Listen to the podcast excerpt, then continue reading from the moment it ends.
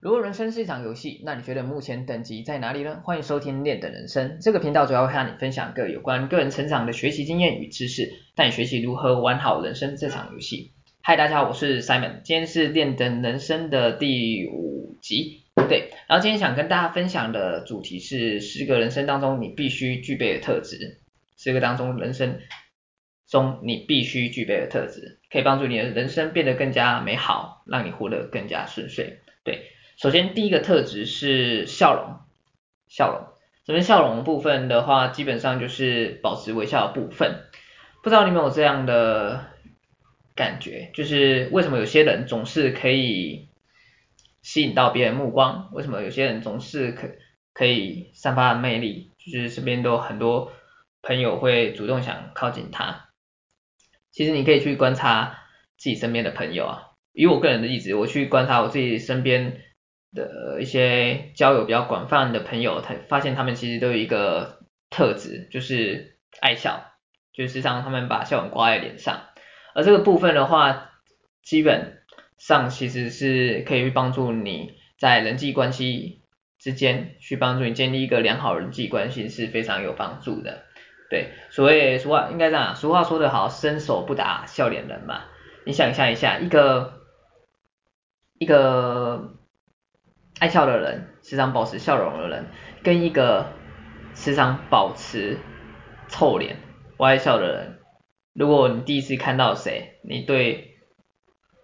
他的印象会比较好，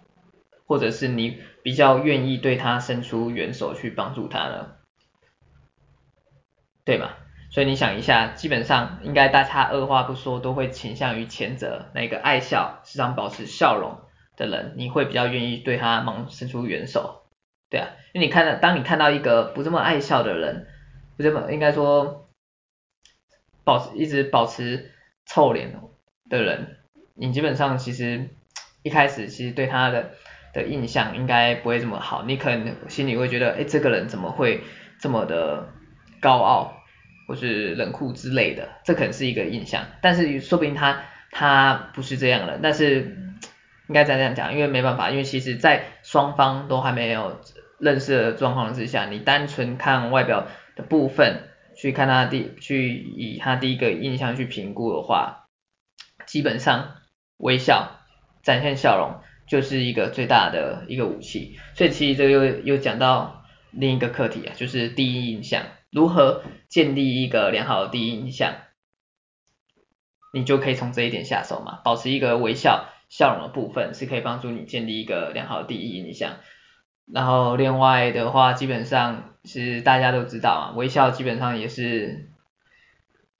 沟通的最好的一个语言嘛。你只要笑，其实大家你应该这样讲，你主动的以笑脸迎人，对方通常对方啊，通常对方应该也是会以笑脸回回应你嘛，这个也算是一个沟通的部分。所以在第一印象部分会建就是。会建议你注意你的笑容的部分，对，然后在好处在好处的部分的话，刚才讲到人际关系间的建立，因为你通透过你的笑容，其实是可以拉近彼此之间的内心距离的部分，所以对于人际关系的建立是有帮助的。然后在工作环境之中，其实也是有帮助的，因为我们刚才讲到也讲到一点嘛，一个爱笑跟一个摆臭脸的人，你会倾向。于比较于帮助哪一个哪一个人呢？对啊，一样的道理嘛。所以在工作环境上，免不了会犯错，免不了会遇到困难的地方。对，这时候如果你呃展现笑容，其实大家也会倾向于愿意，就是会想帮助你嘛。所以记得微笑，保持笑容。是一个好的特质，是需要培养，是你需要一个培养的一个重要特质之一，对。然后再第二个特质是赞美的部分，简单来说就是去学习赞美他人嘛。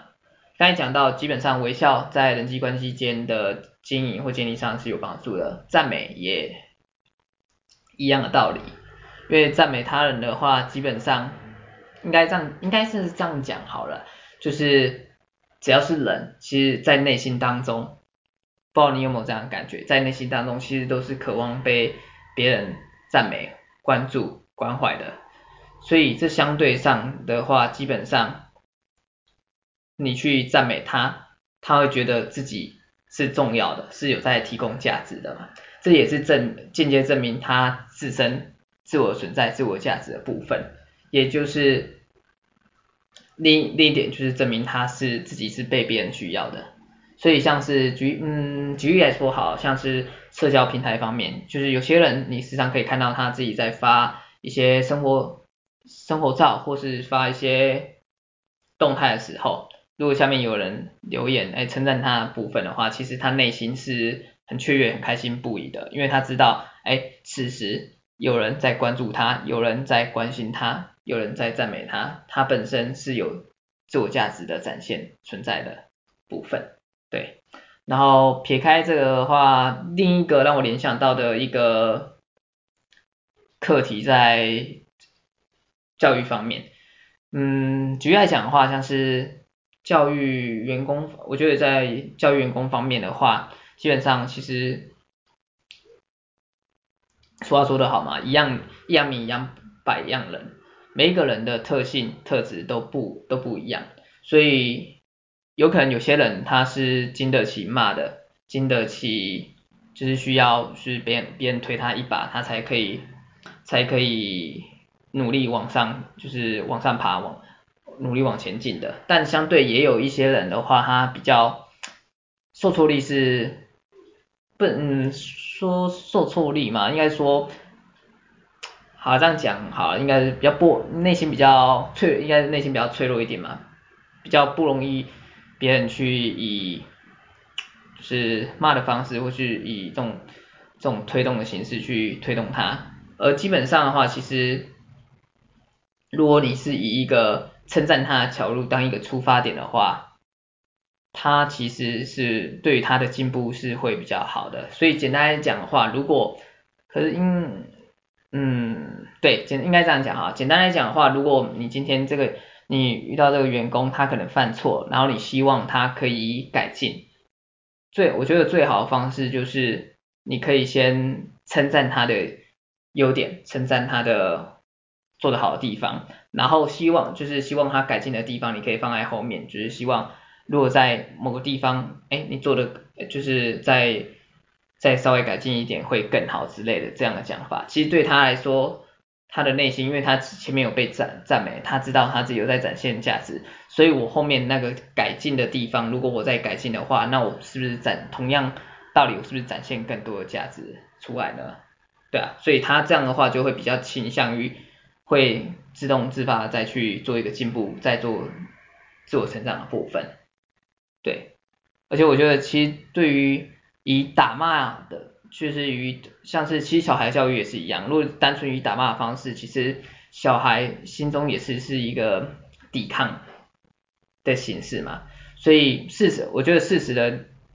运用称赞赞美的部分，其实是对教育是有帮是有帮是有帮助的，对。然后另外的话，再就是稍微提醒一下，我觉得在赞美他人的时候，就是要注意，就是真诚，真诚，就是以真诚的心态去赞美别人，不要不要太过不要太过狗腿，因为其实其实大家其实其实别人也感觉得出来，所以不要不要太过狗腿的去一昧的去赞美他人，去保持一个真诚的心，不然。别人可能会以为你有什么特别企图，也说不定。对，OK。然后讲到真诚的部分，就带我们第三个，也是就是第三个特质，就是要待人真诚。而这在人际关系间，其实其实也是一样啊，在人际关系间，其实待人真诚，别人自然也会以礼相待，以真诚相待待你，这是同样的嘛。而所谓基本上，其实物以物以类聚的道理，大家都懂。基本上，另一个应该这样讲啊，其实大家都是希望别人也是以真诚的心对待你嘛。所以简单来讲，如果你本身以真诚心对待别人的话，物以类聚，你吸引到过来的人也是自然而然，大部分也是会以真诚心对待你。对，对。然后题外的话，讲到人际关系的部分就讲到，这让我联想到，其实，在朋友。方面，在交朋友方面的话，基本上要慎选朋友的，就是交友要慎选一点。所以对我个人来讲的话，我觉得朋友可以交多交广是 OK，但是你也要知道，就是朋友有分很多的种类，然后自己要去评断这个朋友是不是可以深交。我觉得不要交，不要交恶，但是有些朋友你要懂得与他保持适当距离，这是这是 OK 的，对啊，所以基本上朋友要慎选了，毕竟如果刚才讲的物以类聚，因为朋友基本上很容易影响到你这个个人的。价值观、个人的存在，其实都都会去做影响。我记得有一个有一个研究吧，就是你本人，你这个人的，是你这个人特特性吗？你这个人的个性，或是你这个人的价值，还是应该是你这个人的个性啊？是你身边五个跟你最最要好的朋友，就是平均起来，其实就是等于你这个人啊。我。印象中好像有这这个研究嘛，还是有这句话，对，OK，对，所以记得就是朋友方面还是要慎选，对，交友要慎选，因为毕竟近朱者赤，近墨者黑的道理，这老一辈先人的智慧还是要还是得听的，对啊，然后这又让我联想到真诚方面，又让我联想到一个词汇，就是诚信。诚信，这在我们应该是这样讲哈，在出社会就是与他人呃公司上的合作，我觉得都是要最最重要的话就是要讲求诚信，因为你一旦讲求诚信的部分的话，相对的话你也是在为自己建立一个良好的个人品牌，而之后别人也会倾向于比较愿意跟你合作，对啊，因为谁都不愿意谁，因为谁老实说谁想跟一个想骗人的一起合作啊，对啊，一样的道理嘛。所以真诚、诚信是你需需要具备的一个重要特质之一。OK，然后再来第四个特质就是不迁怒，不迁怒的部分。对，所以不迁怒简单来说就是对事不对人啦。对啊，我不知道你身身边有没有这样的人，或是这样的主管，就是有时候他很容易会把自己私人的情绪带来公事上面，就是有可能哎，自己最近可能遇到什么差，就是不好事，然后自己的情绪就变得更加不好，然后啊不好意思，随就是随意的在公事上可能就是 老实说就应该就就叫无无理取闹吧，对啊，就是无理取闹嘛，就是可能随便。随意的发脾气，但跟公事完全没有什么相对应的关系呀，对啊，不知道你有没有遇到这样的人呢？对，而这样的人的话，就是通常会建议就是跟他保持距离啊，对啊，嗯哼，对啊，所以基本上的话，好，如果应该这样讲，如果假设你你真的遇到这样的人，你要怎么办？因为刚才讲到要保持距离，但是我觉得，因为有时候其实保持距离，但他因为毕竟他如果是你的直属的主管，你还是会遇得到他嘛，所以相对应的话，我会建议基本上当然不会趁着他还在生气、还在脾气不好的时候，你去跟他沟通，但是我觉得等他比较冷静了之后，你可以再试图在私底下再去跟他做一个主动的去关心他，对，然后再尝试跟他去沟通，而在在。在在这个沟通的过程当中，你要去评断、去评估这个人是不是真的是可以沟通的人，是不是他？因为有些人就是真的没办法听别人意见、听不下去的人。对，这时候我就是真的建议你还是换，就是换一个换一个环境。但我当然知道有些人可能会会说啊，我就是就是没办法换啊，那怎么办？那要怎么办？那要怎么办？基本上我我也老实跟你讲，基本上不是你不想。呃，不是你不能换，是你是是你是你没有做出行动嘛，对啊，因为只要你想换，基本上一定一定一定有可能嘛，所以如果你不想换，你自己也不要就是也不要再抱怨了，就是如果你要你要换，就赶快行动，对啊，嗯哼，因为其实基本上其实这又让我联想到一个课题，其实环境很重要，如果你的直属你的直属主管他是一个。容易迁怒事情，就是不是对事不对人的人，就很容易把自己的私人情绪带到公司上面。你自己长长期下来，你也会接受他他的负面能量，而相对的话，也会影响到你自身的心情，让你本身的负面能量变得更加更加强烈的部分。这样相对的话，你回回家的部分的话，你又把自己的负面能量带给自己家里的人或是身边的朋友，其实这都不是很好的，对。所以在另一方面，最后的话，基本上你要去督促自己，不要成为像这样的人。所以记得不迁怒，不迁怒也是人生课里要学的一个重要课题之一。对，OK，再来是第五点的部分是第五点的部分是珍惜，珍惜。对，珍惜的话，基本上就是要学习学会珍惜你眼前身边的事物啊。因为这样讲哈，其实我们人啊，其实很容易把一些拥有事物视为理所当然，这就是一个，这个好像其实也是一个，有时候是一个必然的结果嘛，其实也也很困难啊，就是一个必然结果，就是很容易习习惯化嘛，对啊。OK，不好意思，刚才稍微卡一下，我们再回来一下，对，刚才讲到就是珍惜，就是珍惜眼前的事物嘛，这也是基本上也是我们。重要的课题之一，然后刚才讲到就是我们很常容，就是很容易就是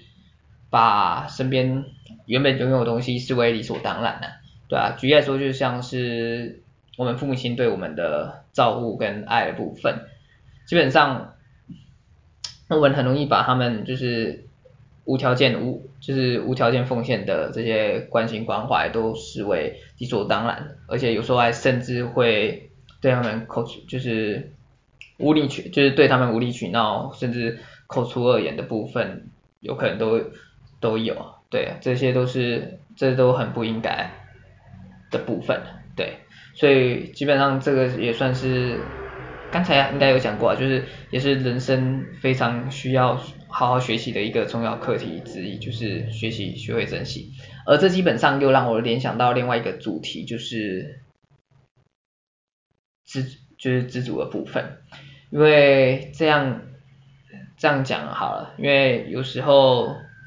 像是啊，再举应该这样讲哈，再举社交平台的例子哈，因为像现在科技这么发达，然后像是脸书、IG，很多人可能滑脸书、滑 IG 的时候，就是看到别人分享的照片，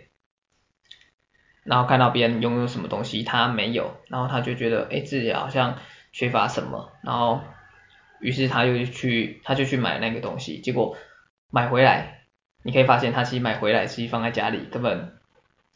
一直都没有用到那个东西，对吧？所以现实层面来讲，基本上他因为不知足的这个习性，而导致他购买了这个东西，然后根本没在用，所以相对的话，基本上他就是买了一个自己不需要的东西嘛。啊，我刚才是要讲现实层面啊，再拉回来，我要讲现实层面的部分是讲到，因为有些人就是时常会去抱怨，诶就是存不到钱，但是你可以知道，从他们，你可以去观察他们的消费习性、消费模式，其实你可以发现，其实他们买了很多他们自己不必要的东西呀，对啊，自己不必要的东西嘛，对，所以基本上如果你你也是。发现自己总是存不到钱的人，我会建议你好好记账，然后去分析你自己的消费模式、消费习性，去找到你什么东西是你该花什么，什么东西是你不必要买的，自然而然你就可以存下不少钱。我记得我不知道第二集还是第三集有讲到如何记账的部分，对，所以基本上你的消费，你的消费。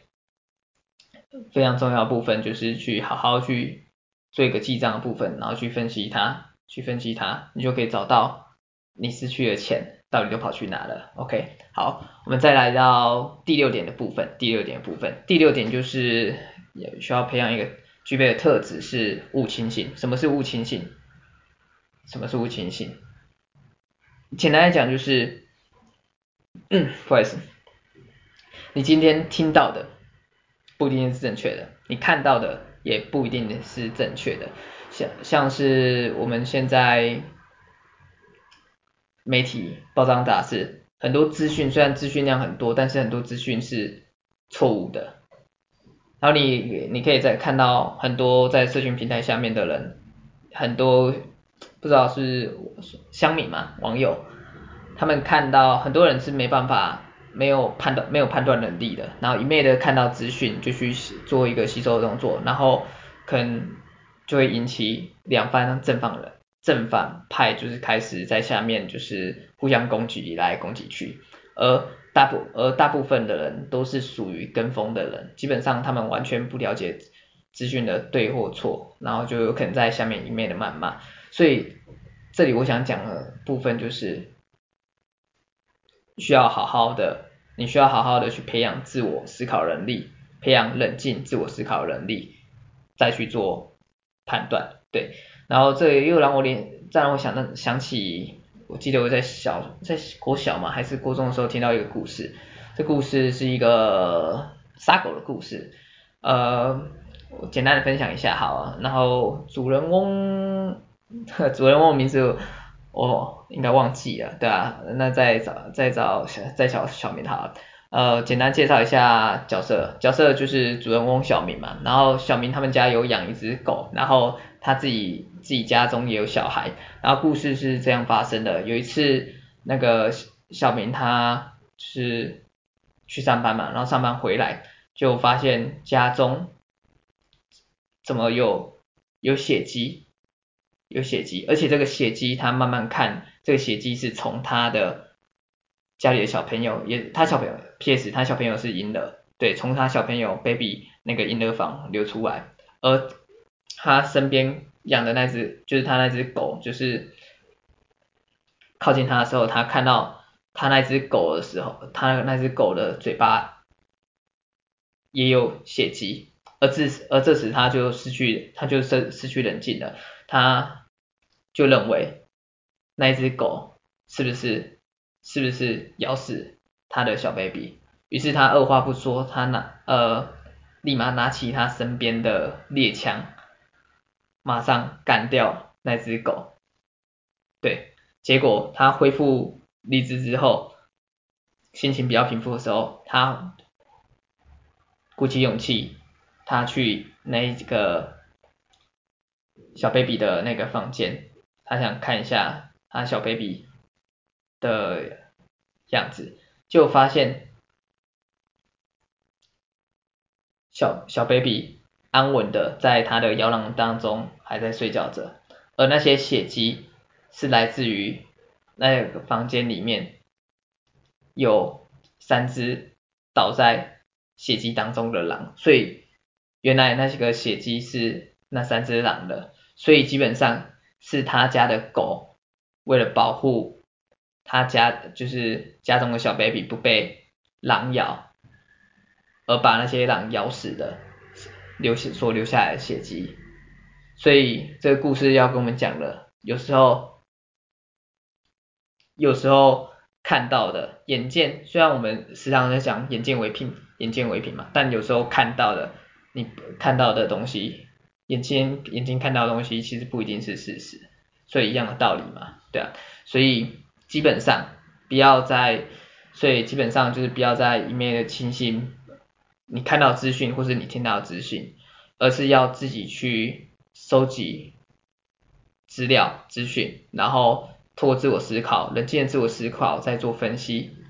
之后再做判断，对，这是非常重要的，对，OK 好，然后再来我们讲到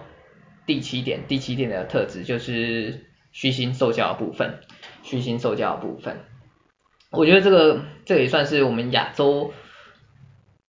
特别是我们亚洲人啊，特别是我们亚洲人需要学习的课题之一，这也是跟我们亚洲人的一般的教育也有关系啊。就是我们可能比较算是委婉委婉一点，可能我们比较内敛嘛，对啊，委婉一点我们可能比较内敛嘛，就是不善于发问啊，不善于发问。很长的时候我们在课堂，老师说，老师说，哎，大家有没有问题呀？通常，通常大部分。下面的人鸦雀无声，没人敢举手，对啊，通常通常是这样嘛。因为我回想我小时，我回想我小时候，我也是有问题不敢当下立马举手的人，对对对啊，所以而这个时候基本上你就会自己丧失获得解答的时候，因为应该这样讲好了，因为其实你害怕害怕去问问题，其实是相对的话是把你置于风危险当中。这要怎么说啊？因为这样讲，因为你不去不去自己主动去问问题，你永远不知道，你永远不知道那个不永远不知道那个答案。而且这如果在我们社会人生当中，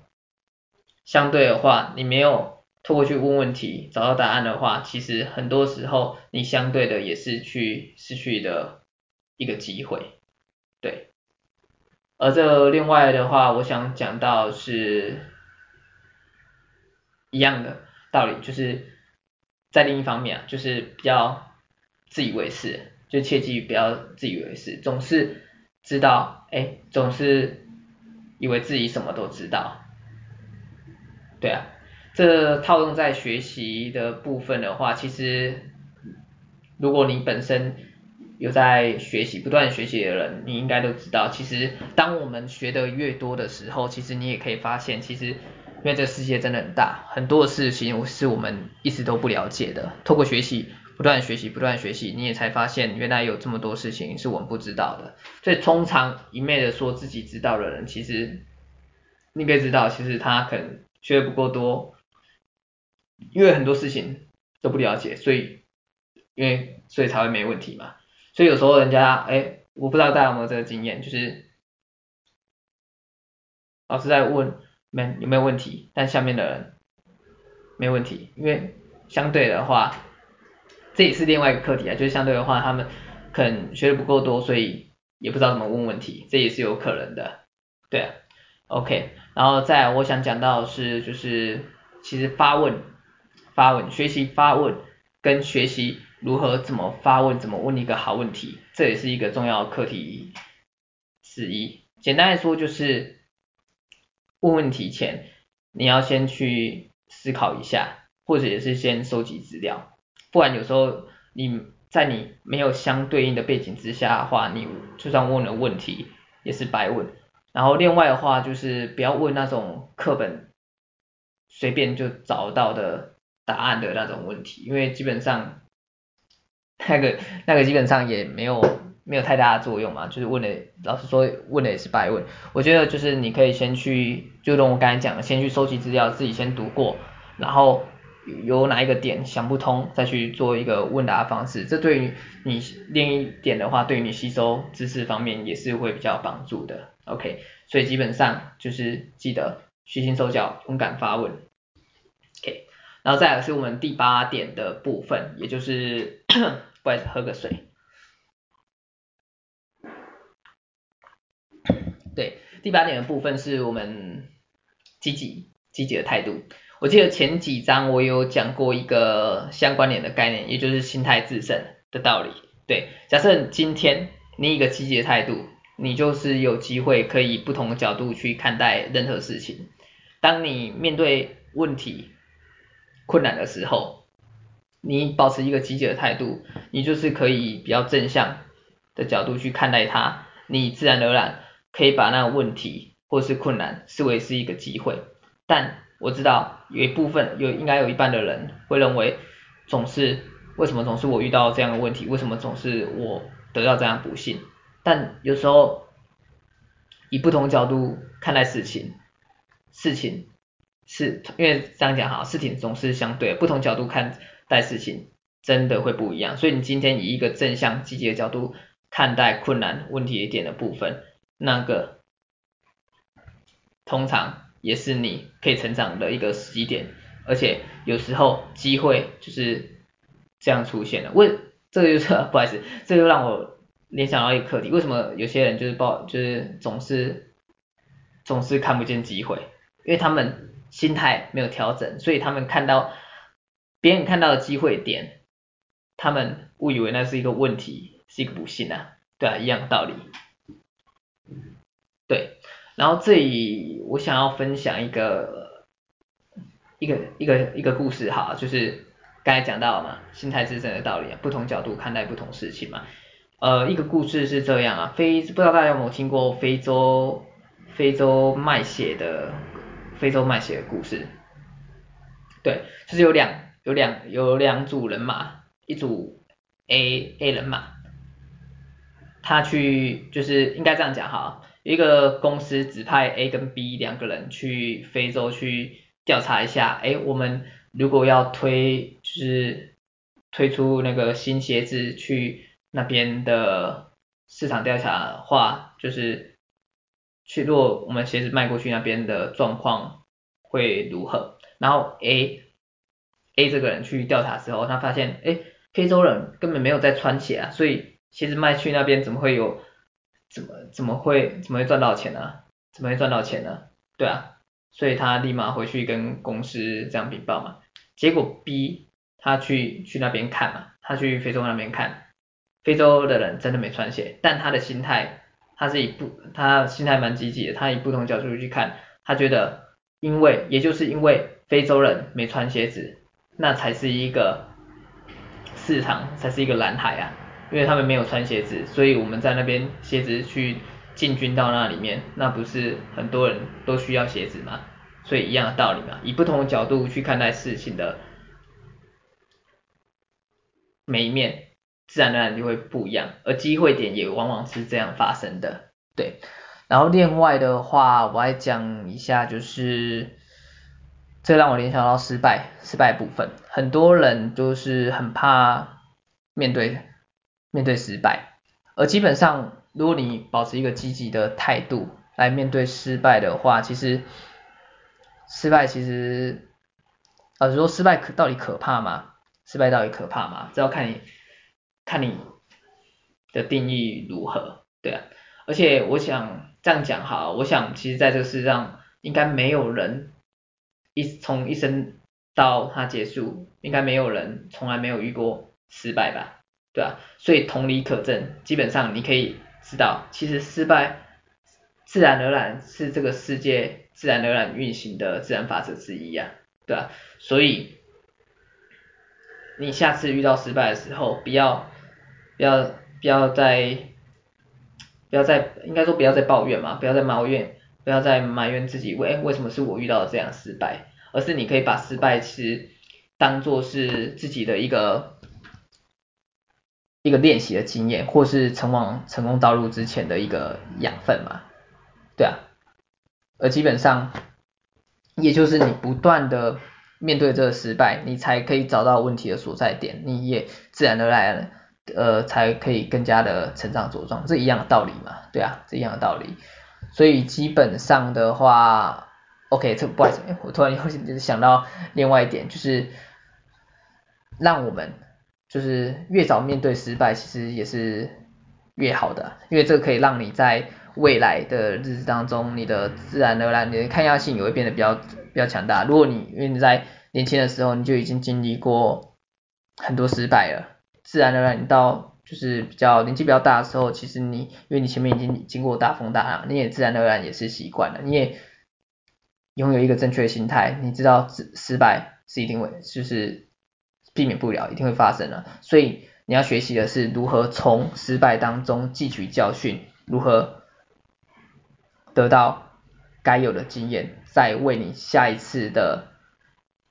成功之前做一个准备，做一个铺路的的角色嘛。对，所以基本上你要让自己可以专注在失败之上，而不要再继续注意，哦不是，刚才说错，我我刚才要讲的是，你要让自己专注于挑战之之上，而不是一直在意这个失败，对啊。所以这又让我讲到另另一个课题哈，就是很多人都会烦恼，哎。到底失败，如果失败的话怎么办？如果失败了怎么办？很多人总是有可能他想做某件事情，但他总是担心，哎，如果失败的话到底怎么办？那我老师我会跟他讲，其实因为失败或成功，这其实都是你不可不可去控制的，但你唯一可以控制的事情。你就去去就就去做你可以控，应该这样讲，你就去做你可以控制的事情嘛。所以不要去在，应该说不要去在意不要去烦恼那些你不可控制的事情，而是要去把握你可以控制的东西就好了嘛，对啊。然后这里讲到，就是因为很多人因为烦恼失败的话怎么办，所以他们也就是迟迟的不肯去做行动。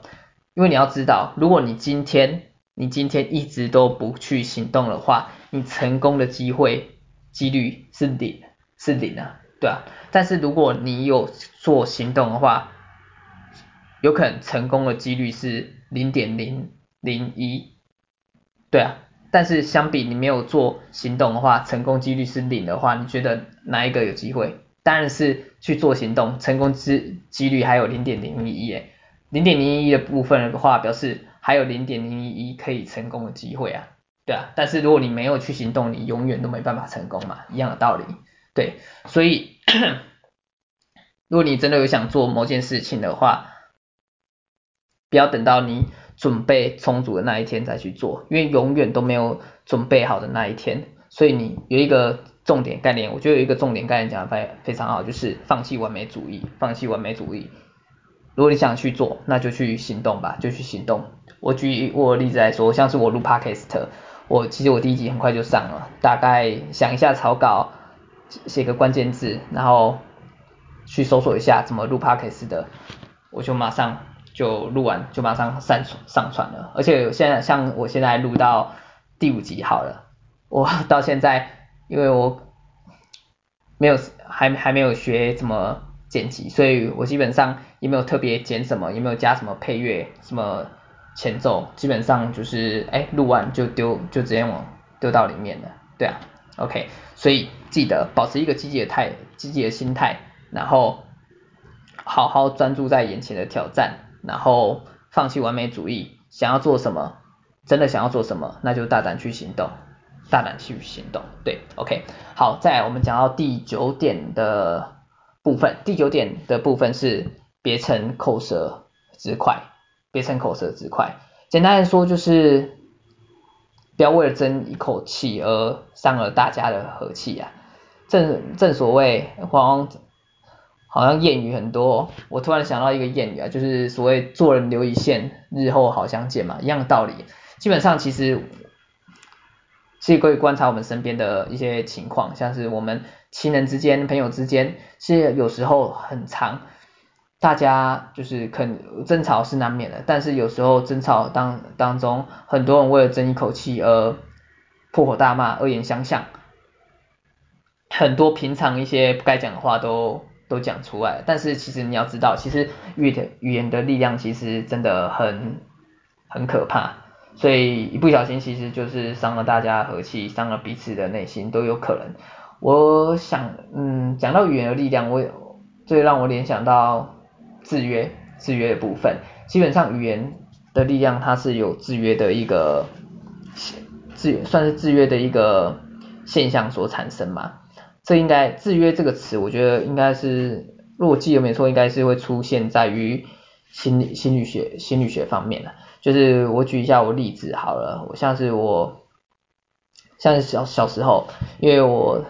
弟 我弟弟我弟的身我弟弟的身高比我比我高嘛，然后他有时候有时候想欺负我的时候，他就会笑我死，就是笑我笑我死孩子，然后我姐姐有时候也会稍微攻击一下我的身身高，也不是攻击啊，就是有可能说一下我身高，甚至我妈妈有时候也会。说到说到我的身高怎样怎样，所以有小时候的时候，我的我对于我身高这个部分其实也算是蛮自卑的。可是随着后来就是慢慢长大，接受比较好的观念之后，也是就是慢慢可以敞开心胸，就是